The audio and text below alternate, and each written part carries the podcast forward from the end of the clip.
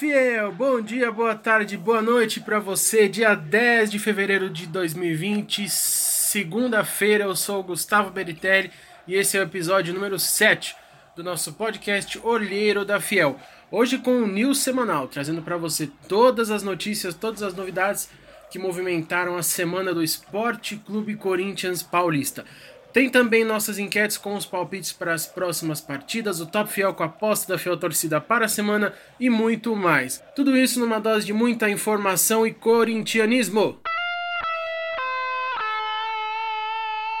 É, fiel, e começamos já com uma boa notícia. No domingo, dia 9, teve a estreia das Minas, teve a estreia das nossas meninas do futebol do Corinthians. Hashtag respeita as Minas. As atuais vice-campeãs do torneio estrearam no Brasileirão contra o Palmeiras jogando lá no Chiqueiro. E é claro que as nossas musas venceram placar de 3 a 1 para o Corinthians em cima da porcada. Os gols do Timão foram notados pela Crivellari, pela Grazi e pela Érica. Boa estreia aí do Timão no feminino. Próximo jogo delas é na quinta-feira, dia 13, contra o Kinderman. Kinderman na estreia venceu o Vitória por 7 a 0, atropelou. Então vamos acompanhar aqui no Olheiro da Fiel as meninas do Corinthians, que ano passado foram campeãs da Libertadores, vice-campeãs do Brasileiro e estão com um timaço. Sucesso ainda na temporada para as meninas. E teve jogo do Timão também no Paulista, no último domingo, no dia 9. E você acompanha tudo que rolou no episódio número 6 do nosso podcast. Está no ar, lá tem o pós-jogo completo da infelizmente derrota do Timão para o Inter de Limeira em Itaquera. Mas voltando agora com boas notícias, o Corinthians renovou o contrato de dois jogadores.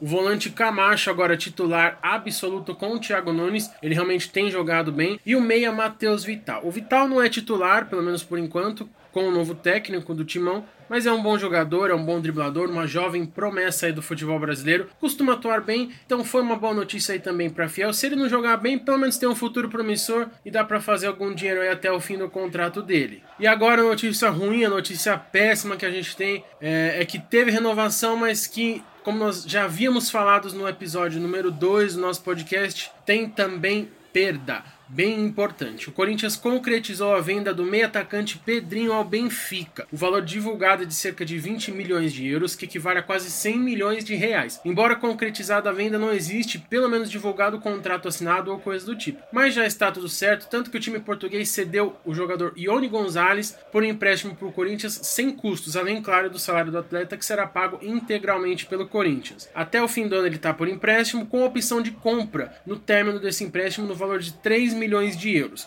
O Ione já está em São Paulo, ele já fez exames médicos e já está fazendo trabalhos com o Thiago Nunes e com o restante do time do Corinthians. Ele vai ser inscrito na fase de grupos da Libertadores, porque o Corinthians vai passar, né? É, e na pré não pode mais. Mas na fase de grupos ele vai poder jogar e também vai poder jogar o Paulistão assim que a regularização dele for feita e o nome dele sair no bid. Tomara que seja mais organizado do que foi aí com o Cantilho, né? Que perdeu duas rodadas do Paulistão, tava quase perdendo a terceira e só por causa dessa palhaçada desse bid aí. Que o Corinthians acabou não fazendo direito e rápido da forma que deveria. Então, já que o Ione está no Corinthians, acredita-se realmente que esteja tudo 100% ok para a infelizmente ida do Pedrinho ao Benfica. Por um lado, tem essa notícia boa, afinal o Ione Gonzalez atuou bem no Fluminense no ano passado, é um jogador que pode agregar. A gente tem visto que no Corinthians é, é, a gente carece de um jogador de lado de campo, de ataque nesse início de temporada, mas pelo outro, pelo outro lado, a gente perde o nosso xodó dos últimos tempos, aí, o nosso atual camisa 10 da temporada, o Pedrinho.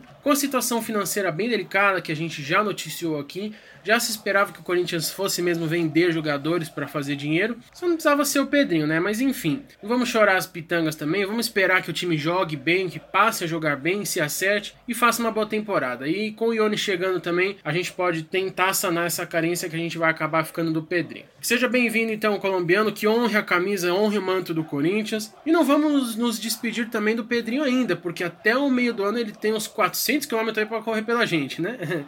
Então, Vamos aguardar aí, vamos aproveitar esse, esse finalzinho de, de período do Pedrinho no Corinthians aqui até o meio do ano, que é onde abre a janela da temporada europeia. E esse deve ser o time que o Corinthians vai ter até o fim da temporada, agora com o Ione e com o Pedrinho até o meio do ano, quando tem a abertura dessa janela de transferências europeia, e sem ele após isso. O Duírio, o diretor de futebol, disse que o Corinthians encerrou oficialmente a busca por reforços após a chegada do colombiano. Até que foi boa essa janela, saiu um bando de Zé Ruela, de oreiudo, como diria o Neto. Está saindo também, infelizmente, o Pedrinho, mas o Corinthians, de certa forma, até que contratou bem. Trouxe aí o Thiago Nunes, que teve uma trajetória fantástica no Atlético, que tendo um tempo para trabalhar no Corinthians, a gente acredita que ele vai mostrar serviço. Teve a grande contratação da temporada, que ainda está devendo bola, mas vamos cobrar e esperar que ele retome a bom futebol. Ele tem capacidade para isso, a gente já viu isso no Grêmio, e ele tem então capacidade para ir muito bem. Tem o Sid Clay, que por mais que esteja sendo decepcionante nesse início agora de temporada, é um bom jogador, ele provou isso na primeira passagem, tanto que foram atrás dele de novo e a diretoria, bem ou mal, fez a parte dela. A gente precisava de um lateral esquerdo, eles foram atrás de um bom jogador que teve um bom jogo, uma boa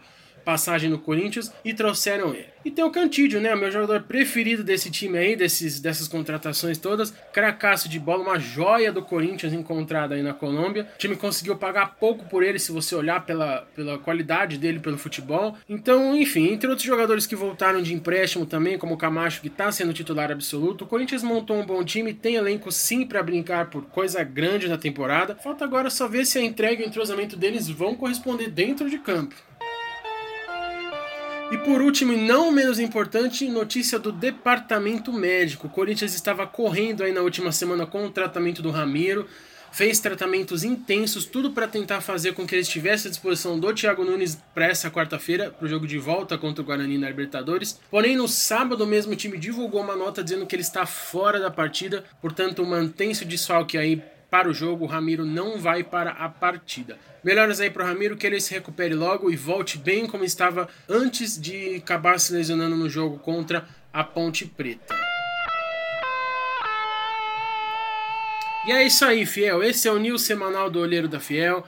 Já estão no ar os podcasts número 5 e 6, trazendo para vocês tudo que rolou na estreia do Coringão na Libertadores contra o Guarani e também no jogo do final de semana do Paulistão contra a Inter de Limeira. Esses dois podcasts são os dois pós-jogos do Corinthians. Na sequência, nós vamos ter o podcast número 8 com o pré-jogo, trazendo todas as informações da próxima partida, que é o jogo de volta da Liberta contra o Guarani.